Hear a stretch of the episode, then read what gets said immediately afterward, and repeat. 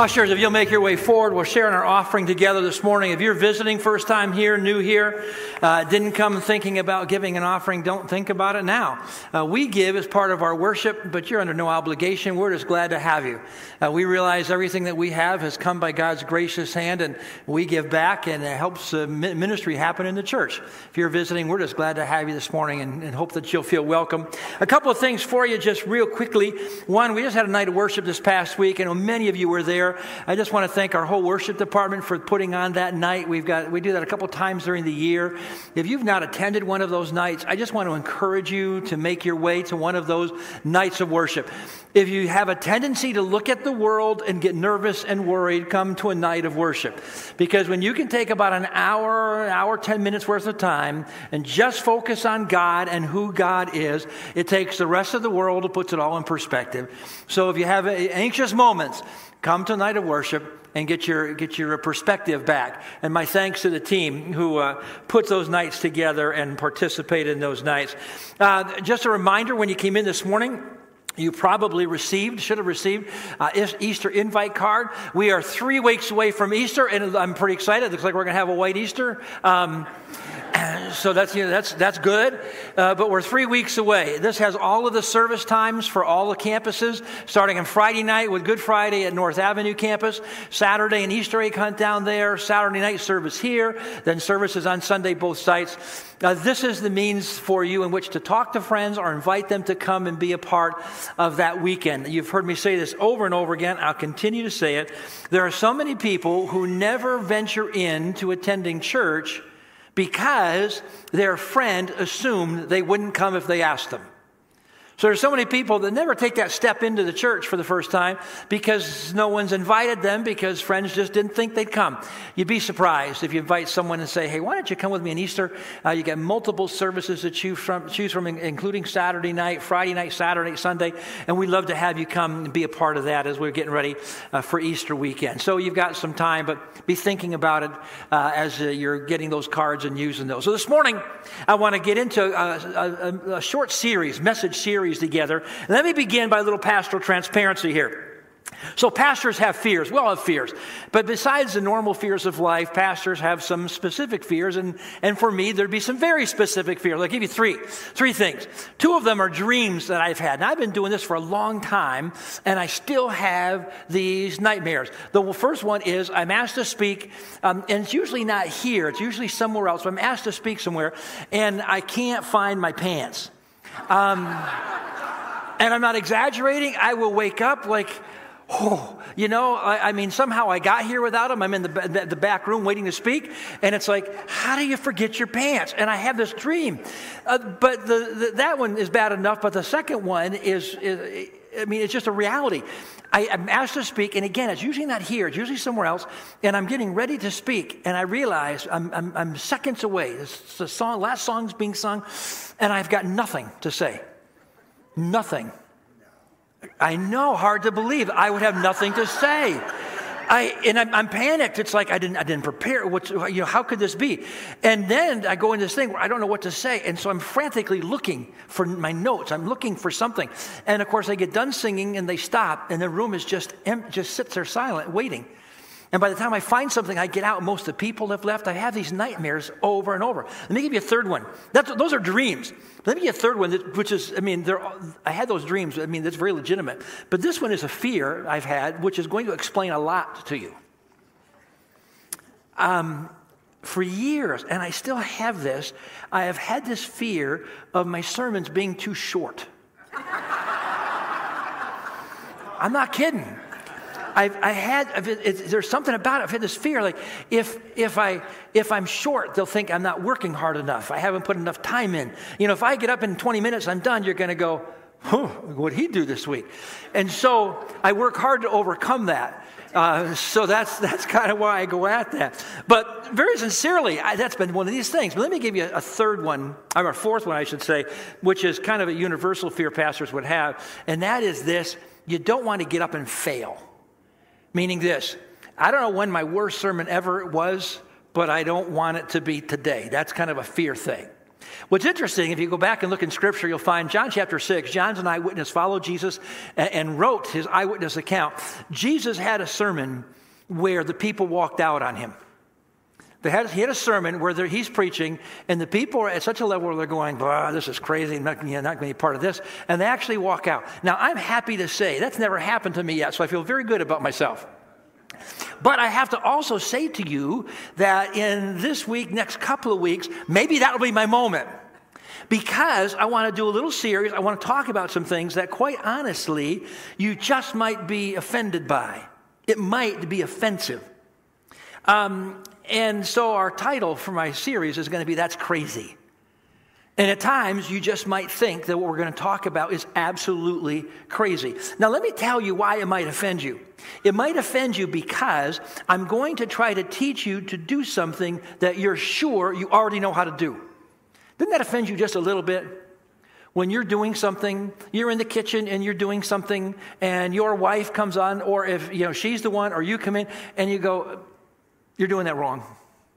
Is that helpful? That's not helpful. I've been doing this for 40 years. I think I know how to peel potato, okay? So that's not helpful. But there are moments in our lives where we are doing something and someone comes along and says, um, You don't know what you're doing. And that can be offensive. And it could be offensive because I want to talk about something. I want to talk about getting you to do something. And in fact, let me switch that. This is not about doing. I want to talk, I want to help, help you to learn how to not do something, but how to be someone. That my guess is you already feel that you've got it, that you're it.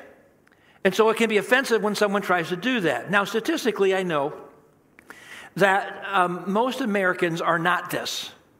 This thing I'm going to talk about in a minute. Most Americans are not this, but most Americans believe they are this. That's what's kind of interesting thing. And let me be very, very clear here this morning as we get started. If you attend this church, if you attend Essex Alliance Church or North Avenue campus, you are above average person. I got it. In fact, if you're visiting this morning, you are clearly above average by your choice to visit here this morning. I got it. But as above average as we might think ourselves to be, we are probably just average. And the average typical American typically looks at their life and says, I got this, when they actually don't have this. So, what is it that I'm going to teach you to be? I want us to learn to be generous. And immediately, for many of us, we'd go, Well, I got this. I am generous, but stick with me here for a little bit. Um, because typically we talk about generosity and we kind of go, Yeah, I know how to give. I'm not talking about giving. You see, giving is easy.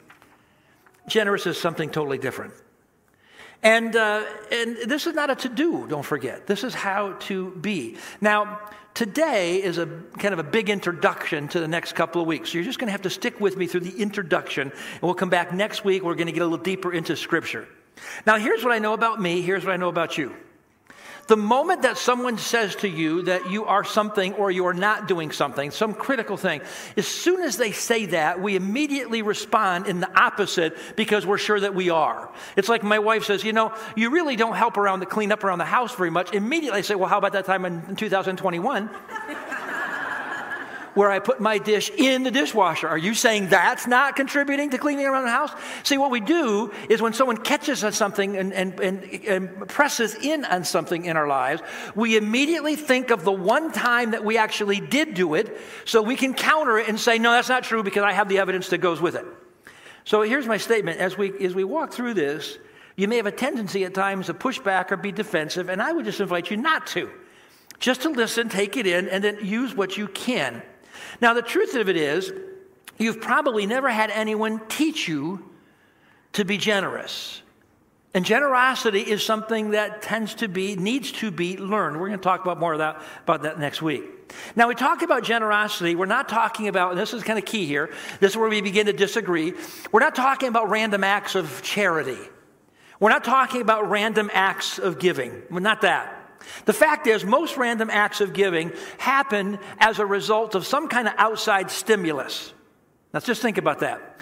Most random acts of giving that we're a part of typically comes as a result of someone asking us to do something, someone inspiring us to do something, or someone perhaps making us feel guilty into doing something. So most random acts of giving comes as a direct result of some kind of outside stimulus which kind of gets, gets to us and then we respond. I'm not talking about random acts of giving. Now I'm all for them, 100%. If you want to write a check this morning randomly for $100,000, I would say thank you and I would say come back again please next week. But we're not talking about that, not at all. Generosity is better than random acts of giving. But now catch, here's the, here's the, here's the hook. Generosity is better for you as a generous person. You see, generosity is better for you. Generosity has far more benefits for you as the generous person than it actually does for anyone who's on the receiving end of it. Your generosity is in your best interest. And now, catch this generosity actually transcends guilt and encouragement. Catch that? The people who are generous aren't affected by guilt pitches. They're not affected by the pictures and the things that kind of make them feel guilty. They're not affected by the having to have a presentation that's really done really, really well to get them to give money. Not affected by that. They're kind of above that, beyond that. Now, here's an incredible truth about generosity. The incredible truth, first of all, that when you become, when you learn to become generous, you're going to give more. And people somewhere are saying, well, that's no secret there. Of course, that's the whole purpose of the sermon, right? No, it's not. Here's the surprise piece. Now, catch this. People who learn to be generous actually save more and actually have more and actually consume less. Think about that. And I mean, very sincere here. That's the opposite, that's the other side of generosity that you don't get. See, when you think generosity and I, and, and I start talking about that, immediately some of you went, okay, he's going to talk about money. Oh, now he's really bending himself to get a new twist on this thing. I need you to know that when you live a generous life, when that generosity begins to be the focal point of how you're going to, how you're going to live with your resources, you actually have more. You will actually save more. You will actually be less of a consumer. Now, quite honestly, I want to talk to a small group of you. There's some very small group of you who probably save a lot and have. In fact, you've probably saved so much that you're probably even hoarding stuff. When you learn to be generous, you probably aren't going to save any more because you've already saved a lot and you probably even have enough. But interestingly enough, you still worry about money.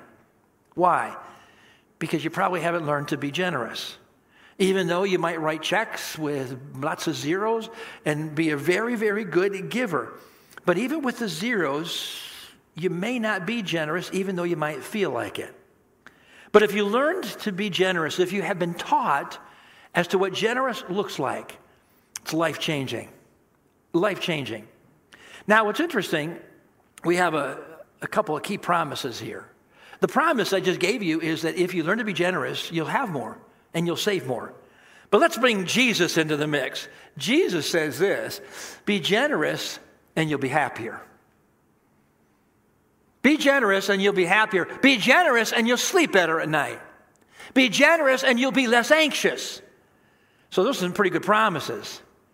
And uh, the happier piece, that's the key piece we're going to focus on. You're going to be happier. You ever met a grumpy, generous person? No. Because it doesn't walk hand in hand. People who are generous are not typically people who are just grumpy, angry people. You find people of joy who, who, who are the people who are generous. Now, let me take this one step further as far as some commitments. You'll, if you be, learn to be generous, you'll, be, you'll have more, save more, you'll be happier. But if you're a parent here and you're a parent and you've got a middle school student, you've got a high school student, you've got a college student, I want to give you this promise right here. You come every week, these next couple of weeks. In fact, you sit in those first three rows, make sure your kids are here, give them a pad of paper, give them a pencil so they can take notes. Listen, when you're old, they'll have more money to take care of you. Isn't that a good deal right there? That's a good promise all by itself. You'll set them up so that one day you can look at them and say, hey, you got this, right? And they'll go, absolutely. Because they're going to learn some very key principles. Now, joking aside, when you learn to be generous, this is life changing. Now, there's a sorry fact about us Americans in general.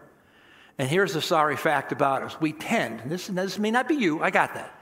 But in general, as Americans, we tend to spend more than we make.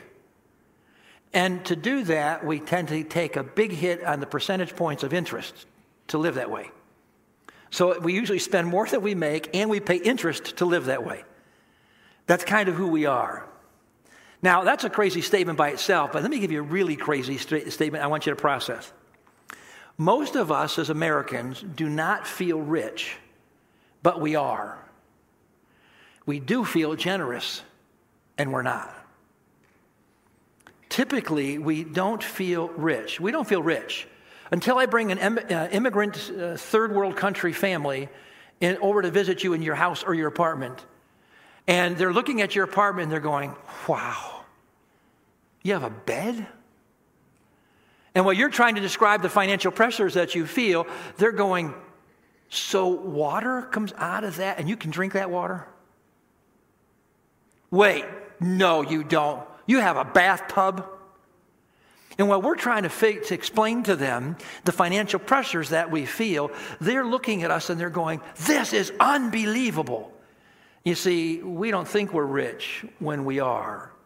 We also times think we're generous, and oftentimes we are not. You see, generosity, and here's where we kind of get into the weeds here a little bit to get help us think this through. Generosity is not just the moment where I take something that belongs to me and I give it to you out of the goodness of my heart. See, that's not necessarily generosity. Now, we feel good about it, but that's not really generosity. So, let me real quickly, before I give you a definition of generosity, before we look at one little verse in Scripture, let me quickly give you four myths about generosity, four mistruths. The first one is that generosity is usually spontaneous. That generosity is one of those things that happens because I, I was out shopping the other day and the kids were out raising some money and they looking for five bucks. I gave them 20. You know, generous, generous moment, I feel really good about myself. You know, the kids are out selling popcorn, the Boy Scouts are selling popcorn, the Girl Scouts are selling cookies, and why they always come to my house, I don't know. Uh, but they do. Um, or they're selling the, the sporting event. You know, the, the high schools sell the sport card, the cards where you can get little coupons to go to restaurants. Well, I know why they come to my house is because for years, you know, if she's there for their cookies, I'm going, give me a case. What kind? What kind you have? I got four types. Well, then give me four cases. You know, and a lot of us will look at that and yeah, we're buying cookies, but we feel really good about the fact that we, you know, just spontaneous in the moment. Generosity does not necessarily mean spontaneous. Myth number two is that a lot of us believe that generosity is determined by my cash flow. Kind of goes like this I can be generous because I just got paid this week. Or the opposite of that is, well, I can't be generous right now because it's at the end of the month. So I can't be generous. See, uh, people somehow believe the myth that generosity is based on their cash flow. People who give when they can afford it and don't give when they can't afford it are typically not generous people. Because you see, generous is consistent. So that's a myth. Let me get a third myth. The third myth is that in generosity, the amount counts. That in generosity, you know, the amount, that's a big deal. Um, and you ever watch the news? You ever see an event? UVM will get a big gift, and they'll be on there, and they'll do the they'll do the ceremony where they receive the gift, and someone will get up and say, "This and such and such a family has given an incredibly generous gift. We're so thankful for their generosity." And the truth of it is, when someone gives a gift, and the words are that an incredible generous gift, we don't know if it's generous or not, right? Truth of it is, there's only one person who knows if it really is generous, and that's the person who's giving the gift. Now, I can look at a really big gift and think, man, that's generous because it's far more than I could give. It's far more than I could imagine giving. It, it goes beyond what I, the resources that I have. But the truth of it is, at the end of the day, the only person who knows when they stand there and say an incredibly generous gift, the only person who knows if it's generous or not is the person who's actually giving the gift. And so it's a myth to think that with generosity, the amount counts. Maybe a fourth myth that we get kind of caught into, and that is that rich people are generous, the wealthy people. You know, wealthy people are generous people. Now, some of you were thinking, okay, Scott, I got it, I got it, I got it. And uh, you're going to talk about generosity, but I'm, I'm, I'm, in a, I'm early in, in my life, I'm in my 20s, or I had a tough uh, financial goings on right now. And, and when, when I get a little more rich, when I get out of the problems I'm in right now, then I'll be generous. Now, hear this rich people are rich, wealthy people are wealthy, and generous people are generous. And those two worlds don't necessarily walk hand in hand. But see, we think it does. We're convinced in most of our thoughts that if, if I had more, and when you get wealthy, that kind of walks hand in hand. Listen, I got news for you. If you're in your 20s right now and you're not generous in your 20s, when you're in your 40s, 40s and your 50s and you have a whole lot more money, you probably aren't going to be any more generous. You're just going to have more money. Because generosity is something that is learned and doesn't just go with the paycheck. You see, generosity has to be learned. It's something that is not intuitive to us. And as hard as this is to believe, there is no correlation between how much money you have or how much money that you make and whether or not that you'll be generous or not. I was invited at one point. Someone wanted to make a substantial gift, part of an institutional thing, and wanted to give a substantial gift. And I said, "That's great." And they said, "Well, I'd like you to receive it. They'd like to, you to receive it personally uh, and have a personal visit with them in their home." I said, "Okay, great." Went, sat down. I sat down, and for an hour and a half, I listened to them pontificate about how how generous and humble they were, and blah blah blah blah. I went on and all that, and I got through. I've been there before. Got through that. And then they switched before the gift actually came. Then they switched to tell me all the things that they like to see different in the church. Uh, you know, you could see me, I think as the pastor, you could change this and change this and do this and do that, and you know, all this of things. We finally get done. Then you get to the gift. Well, I got news for you. Number one, it wasn't a generous gift. Now, I can say that number one simply because I, I happen to know their, their, the person's wealth because they let everybody know their wealth, and by the sheer numbers didn't seem match up. But on top of that, it was more like a bribe. And so, when you're talking about generosity, don't get wrapped up in the wealthy are the ones that are generous. Now, I, um, I said there were four myths, but I'm going to actually add a fifth one in here. Let me give you a fifth myth, and that is this Christians, church people, are naturally generous. Now, I admit to you that that seems like it ought to be the case, right? I mean, let's be honest. If you're a follower of Jesus Christ, you had a debt that you could not pay. And Jesus Christ comes and says, I will give my life for yours. He dies on the cross to take our sins and I mean, more generous a spirit you would never find, more generous an act you would never find. So it would make sense to think that those of us who have had our lives redeemed by Jesus Christ would be the most generous people in the entire world. But we all know it, sadly, that's not necessarily the case. Doesn't, just doesn't typically work that way.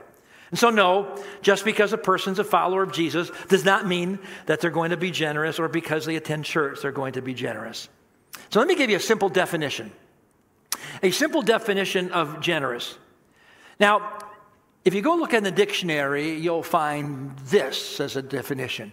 The genera- that being generous is a readiness to give more than is necessary or expected. And that actually works, but the thing I like best about it is it talks about a readiness. Generous is a readiness. I like that.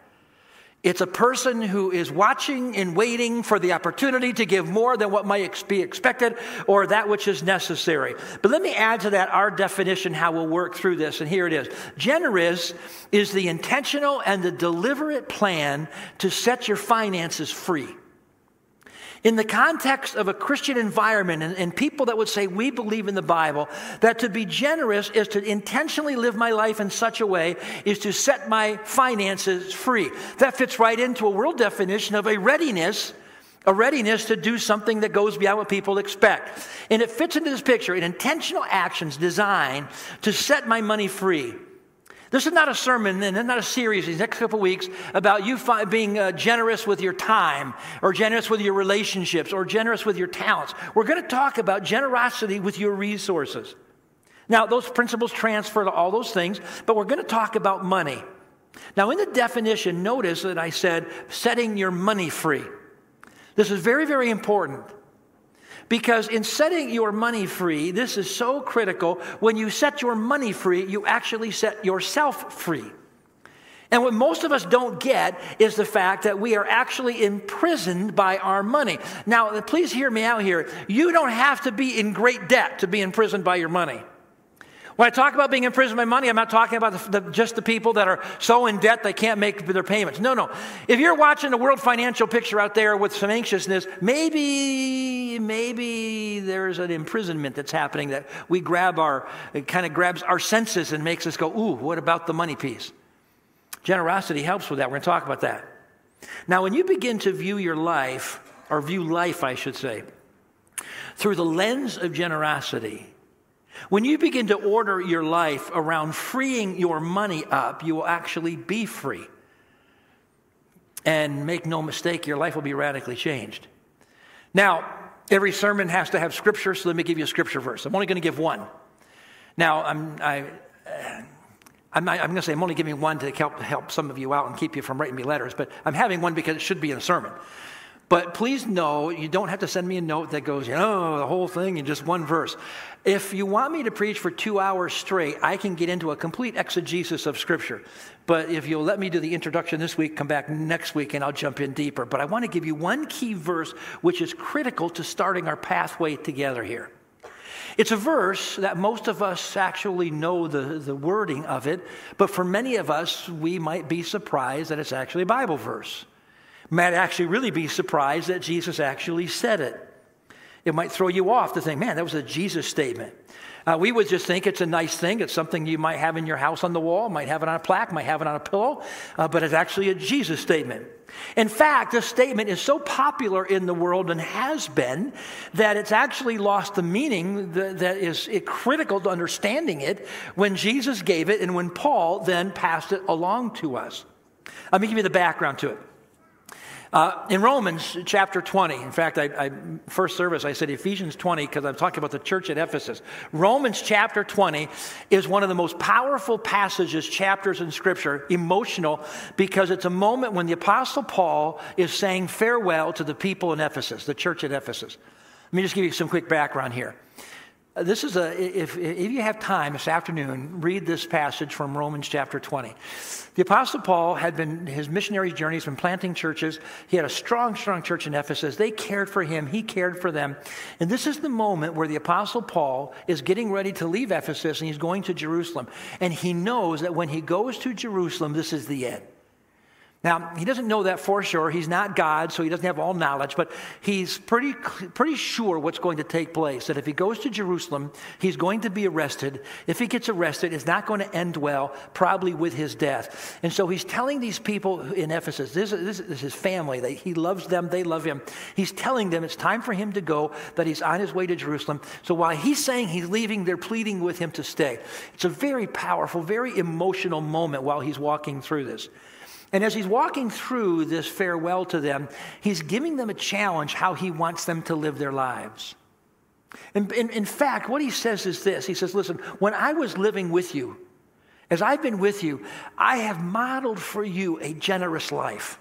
Now, please know, he's not bragging. He's, he's not, he's using himself as an example, but he's not holier than thou. He's basically saying, I have tried to model for you what it means to be generous. And he said, but I'm leaving and I want you to be generous. I want you to live generous lives. And then he makes a statement that sets up this, this verse that we'll look at. Uh, and and, and the, the saying was so popular, everyone would know the saying back then. But I'm thinking it's almost a case where he's saying, I just want to remind you that these were actually the words of Jesus. And so he sets it up and he says this In everything I did, this is Acts 20, verse 35, the first part of the verse. In everything I did, I showed you that by this kind of hard work, we must help the weak.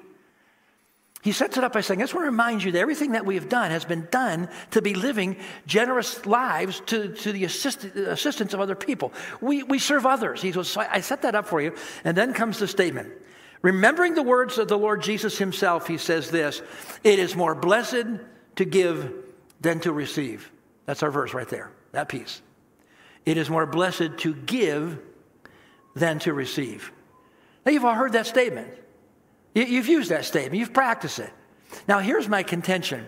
My contention is when you've heard that statement or thought about that statement, it is more blessed to give than receive. My contention is that 90 to 100% of the time, whenever you've thought of that, has been right after you've given something someone and done something nice and you felt good about it. You just gave them a check, you just gave them the groceries, you just gave them some, some gas for their car, whatever it might be. And as soon as you did it, you said in your mind, oh, it's more blessed to give than receive. It really is. I, am being sincere. I'll bet 90% of the time, the only time we think about that is when we've just done something and it actually does feel good. There's actually that moment where you kind of go, yeah, that does feel good.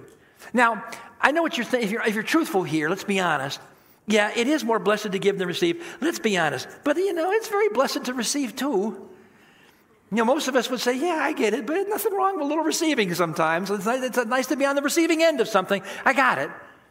But Jesus' words are actually pretty profound. We, we hear those words of Jesus, and typically, what most of us think when we hear the idea, more blessed to give than it is to receive, most of, our, most of us think in terms of a moment in time. What happens is this we think about how we felt. The second that we gave something to somebody and we just go, ooh, that just felt good. But I have to tell you, if that's how you view it, then you've completely missed the power of the verse. So you have to understand this piece and then we'll wrap up. The word blessed here, when Jesus said the words, it's more blessed to, to give than to receive. The word blessed he used is the exact same word he used in the Beatitudes. It's the exact same word that he used in the Sermon of the Mount when he was saying, Blessed are those, blessed are those, blessed, blessed are you when you, you know. He did all these things out. It's the same exact word. And if you look at it a little more closely, you'll find that the word means happy. Happy. And so some of us will go, Oh, sure, sure. So, yeah, uh, I'm happy when I give, but you still missed it. Because the word that he actually uses here is, means it's a, it's, a, it's a state of the heart. It is not a one time feeling. See, we talk about generous. We got this one time feeling. I just gave, did a nice thing, and I got this moment. I go, yeah, I feel happy. That's not what he's saying.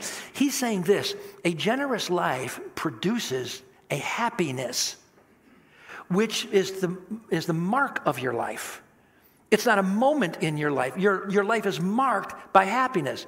Happiness is the outcome, happiness is the result of a lifestyle of generosity. You don't just have some happy moments, but what Jesus is trying to say, your life, your outlook, your daily experience is marked by happiness. A happy life is the person whose life is ordered around generosity. Now that has a little more meaning, right? Because now it's not a matter of doing this nice thing. What he's saying is a person who orders their life around the idea and the, and the, the life theme of generosity, those people have a happiness which does not escape them. It marks their life. Now, let me wrap up. Right now, some of you are thinking, okay, okay, so, how many weeks do I have to skip church to get through this series to come back again? So, I say to you, stop it. And if you're thinking that, the only reason you're thinking that is because you're thinking, I just don't want to go through this because I know it's all about giving. No, it's not. And then some of you are going, yeah, yeah, I know. Scott, listen, but you want something, right? Ultimately, you want money. Listen, friends, I've been doing this long enough. I know how to get money. If I want you to give, I know how to get you to give. I'll just show you a picture like this.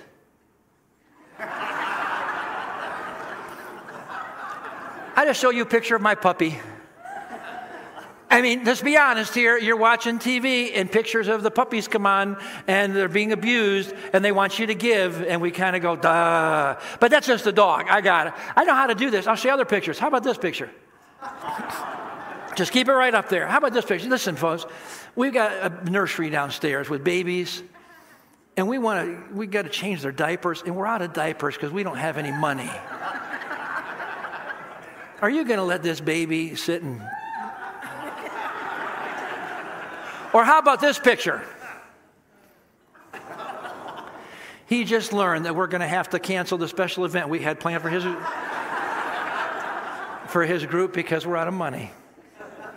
And in just a minute we're going to take a special offering or this poor child here I mean, look at her. She's heartbroken because we had to cancel her class. I mean, we, we, we're, we're struggling to find teachers, but the teacher came and teacher has no resources. And so, and so look at this poor girl. Last ditch effort, she says this, please. She's, look at her face. Look at, she got her, oh, she's praying to God that you would please give. Now listen, folks, I can get money. Everything you see on the TV or in the mail is on the same thing. We just got to push the button. We just got to trigger you. We just got to get you engaged. We got to get you got to get your heart involved. Do you know that people who are generous are not moved by guilt? Generous people are not moved by guilt. Generous people don't need big presentations. So if you think it's about giving, if you think about be getting your money, please know you could not be more wrong. Let me give you two closing pictures. So picture this for a moment. Imagine that suddenly you go into the drawer, wherever you keep your financial stuff at home, you open the drawer and you walk in, and there's a checkbook in there you've never seen before. And you go, man, what's this? And you pick it up and you open it and you look at it and it's full of money. And you realize that what has happened is someone has taken in the past 10 years of your life. Now, for some of you, you're a little younger, so maybe it's only a couple of years, but for the past 10 years, someone has gone, God has gone, and He's recouped all of the money you've wasted in the past 10 years. All the stuff that you bought that you said, oh, I love this car. I hate this car. You know, I mean, you know, all the stuff that you spent money on that in a little bit of distance after the buying it or the spending it, you just wish you had that money back. And God comes along and goes, you know what? I got it. I recouped it. Everything you've wasted in 10 years, I got right there in that check. And there you are. You're going, this is fantastic. And God, yes, and it's yours. I'm giving it back to you. One condition. You can't spend it. You got to give it away. And you know what? We would not balk. You know, we're out there and we're, we're we drop our kids off at school and they're out there raising money and they need 800 bucks. And you'd go, here's a $1,000. And they'd be going, wow, you're rich. And you'd go, I'm glad to do it. There's a family down the street that needs a new car and they're, they're trying to need repair work and it's a couple thousand dollars and you hear about it and you walk up and you, you know what? Instead of repairing it i'm just going to get you a new used car. And you just do it. And they go man you're rich. You go no I, am not rich but i got to tell you a story. This angel showed up and gave me a checkbook full of cash and told me i had to give it away. And then you would say this i'm just i'm just betting. You would say and i got to tell you i'm having the time of my life I got to tell you, this is, this is the most fun I've ever had. And I get you wouldn't be possessive, you wouldn't be hoarding it. You'd be looking for the needy, going, man, I get to do this. So here's my question for you why not just do that going forward from this point in the future? See, when you learn to be generous, you get to, you save more, have more, you consume less. So maybe going forward, we can regroup and think of all the money you wish you hadn't wasted in the past five to 10 years, maybe from this point going forward, you can change the cycle. You can break the cycle and maybe live differently. Jesus said, Listen, live a generous life and you'll be happier. And if you think about that picture, I guarantee you, you would have the happiest time in your life writing checks for people and you'd still have plenty. Let me give you a final, a final picture, and with this we wrap up. So Diane and I were newly married. Oh, well, we got married and we had a car. I had a, my car had a Chevette, Chevy Chevette. If you, uh, if you don't know what a Chevy Chevette is, take a, go look it up. It's not much of a car. That was our, that was our car. And uh, my first job, our first church, my total salary package, total, was $13,000. That's what we made. And so Diane needed to go to work. So we needed a second car, and we couldn't afford a second car. So we looked everywhere, and we couldn't find a car worth anything. So a family knew that we were looking, and so a family from the church who had, who had, who had family at a Ford dealership, a little ways away, uh, got us a car, got us a deal on a car. So we went to pick it up, and we got to, we got there to pick up a sight unseen, but I couldn't, I couldn't say, we couldn't say no. I mean, they said you could not, you don't have to buy it, but they said this is an incredible deal. So we just went prepared to buy this car. We get there, we hear the story about this car. It's a Ford LTD, two door LTD, emerald green with a white vinyl top, two door. Friends, it was a luxury liner in size. You had to park in a parking space with at least 20 foot wide. When those two big doors opened up, it could fly and it was loaded. It had everything in it you could imagine at that day because, and here's what we found out about it, is that it was actually a car that a Ford executive, so this was right outside of the, out, outside of Detroit area, so of course, big automotive industry. So this was a Ford executive's car that he drove for two years, and then they sold it to the dealership, and the dealership, the owner of the dealership, he drove it for three or four years.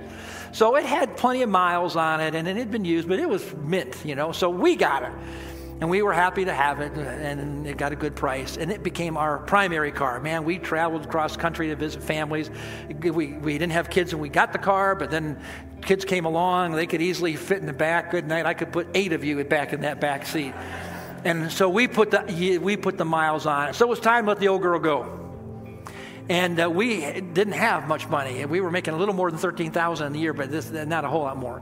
But time to sell it and let it go. We didn't have, you know, there was no internet back then. I put the car in the front. We were in a corner lot. Put the car in the front. In front we had two driveways, a side one, a circular drive in front. Parked it up there, for sale sign, put it out there. I did the research, $1,200 what it's worth. I marketed it for a 1000 I needed the cash. And no one. I mean, people would stop and look. A couple phone calls, nobody. And so finally, I put a big sign up that says, you know, $1,000 or best offer. Seriously, best offer. You know, it's like, I got to move this thing. So a woman stops and she loves the car. She looks at it, she says, I, I really want this car, but I, I don't have $1,000. I said, what do you have? What, what can you do? She said, I can, I can get 750. And she said, that would be a bit of a stretch, but I, I, I, would, I would love it. I said, you know what? Sure, it's yours. 750 bucks was finished the deal right now. She said, well, I can't do it right now. It's going to take me a little time to get the money. You know, how long? Uh, maybe a couple weeks. Listen, in the used car deal, you got to move them. You know, you got to get these cars moving. And, uh, and, you know, so I'm thinking I'm going to sit in this car, uh, and, or I'm, I'm just going to keep the sign on it and said, well, I'll give you two weeks, but I'm going to, you know, but I don't know, something about her. I said, oh, fine. So I took the thing on, parked the car. Two weeks later, she calls, says, I have the cash. I'll be over. So she came over. I met her outside. Says, "Let me walk you through how to start it, because you know, you know, all cars they have their thing." I said, "So first thing you do is you sit down and you press the gas pedal once, not twice, not three times, one time. Push the gas pedal once, roll down the window, beep the horn twice, click your heels together and say, "There's no place like home," and turn the key, and it will start every time." So I have it running, it's running. She says, Oh, I'm so happy, whatever. We turn the car off, we go in the house. I have her sign a little receipt. She gives us our $750. She walks out, she's so happy. Now, you need to know, Diane and I, we're, we, we just never had a lot of money. And so, and I, in this pile of money, because she gave it to me in 20s, 10s, and 5s. Most of it 10s and 5s.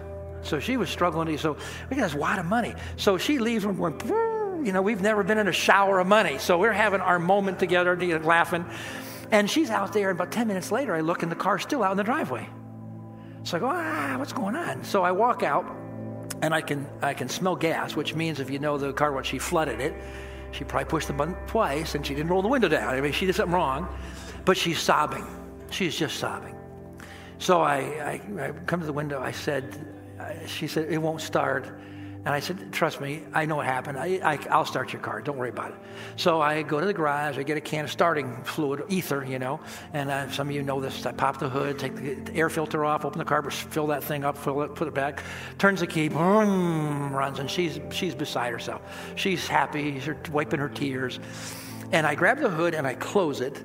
And as I close it, the can of ether that I had, I had forgotten I left it in there and I had it kind of propped up by the window. So I went boom. And as soon as I went boom, I watched the windshield just go and crack and then crack again right in front of her. And now she starts sobbing again. And I'm like, and I am like, you have got to be kidding me. You know, I'm so close here. So I open, I get my can out and close it. I go back up and I, and I, and I, I said, listen, I'm so sorry. I'll, I'll, give you money. I'll give you money for the window. She says, you don't understand. I'm buying this car on my own because my husband won't have anything to do with it. He doesn't want me to buy a car. He thinks he thinks I'm ignorant. I, am going to get taken, and he won't help me. I'm all on my own, and he's already told me anything I do is going to. I'm not going to get a deal. I'm going to get ripped off and whatever. And she's just sobbing. It's like, oh. I said, wait here. So I go in the house gather money up. I take half of it, go back out to her, and I say, Here, here's half of, here's half of that money. Here's like $400, $350. And I said, um, and on top of that, here's $50 for the windshield. Now, you go tell your husband, he, he can't be angry because you are an incredible negotiator. See, he said you couldn't get a deal. You got a car that's worth $1,200 and you negotiated me down to $350 plus here's money for the windshield. I will never forget the look on her face or the look on Diane's face. when I went in and she said, what, what just happened? I said, you just gener- generously gave her half of, you gave her your half of the money. Nope, she wasn't that way at all. But listen, here's the thing, very sincerely. I'll never forget that woman's face, but I will never forget the feeling of two pretty young kids who were learning what it meant to be generous and who recognized maybe in a moment's time that that money didn't own us. Even though there's all sorts of things we could do with it. But in that moment, we realized there's a power that happens when the money doesn't own you, when you know it. I am so glad that we began to learn what it was like to be generous. No, no gloating here, no holier now. I'm glad we learned that early. So stick with me, okay? Next couple of weeks. Let's see how different your, your life might look. Stand, please. Let's pray. Father, I thank you for your truths, that it is more blessed to give than it is to receive. And I pray that you will help us to get past the moment that you're not talking about just feeling good in the moment. You're talking about happiness being the hallmark of our lives if we would live and pattern our lives around generosity. Thank you for being so generous with me, with your grace, so generous to us with your grace. May we be as gracious as you. Dismiss us in your grace today. In Jesus' name, amen. God bless you.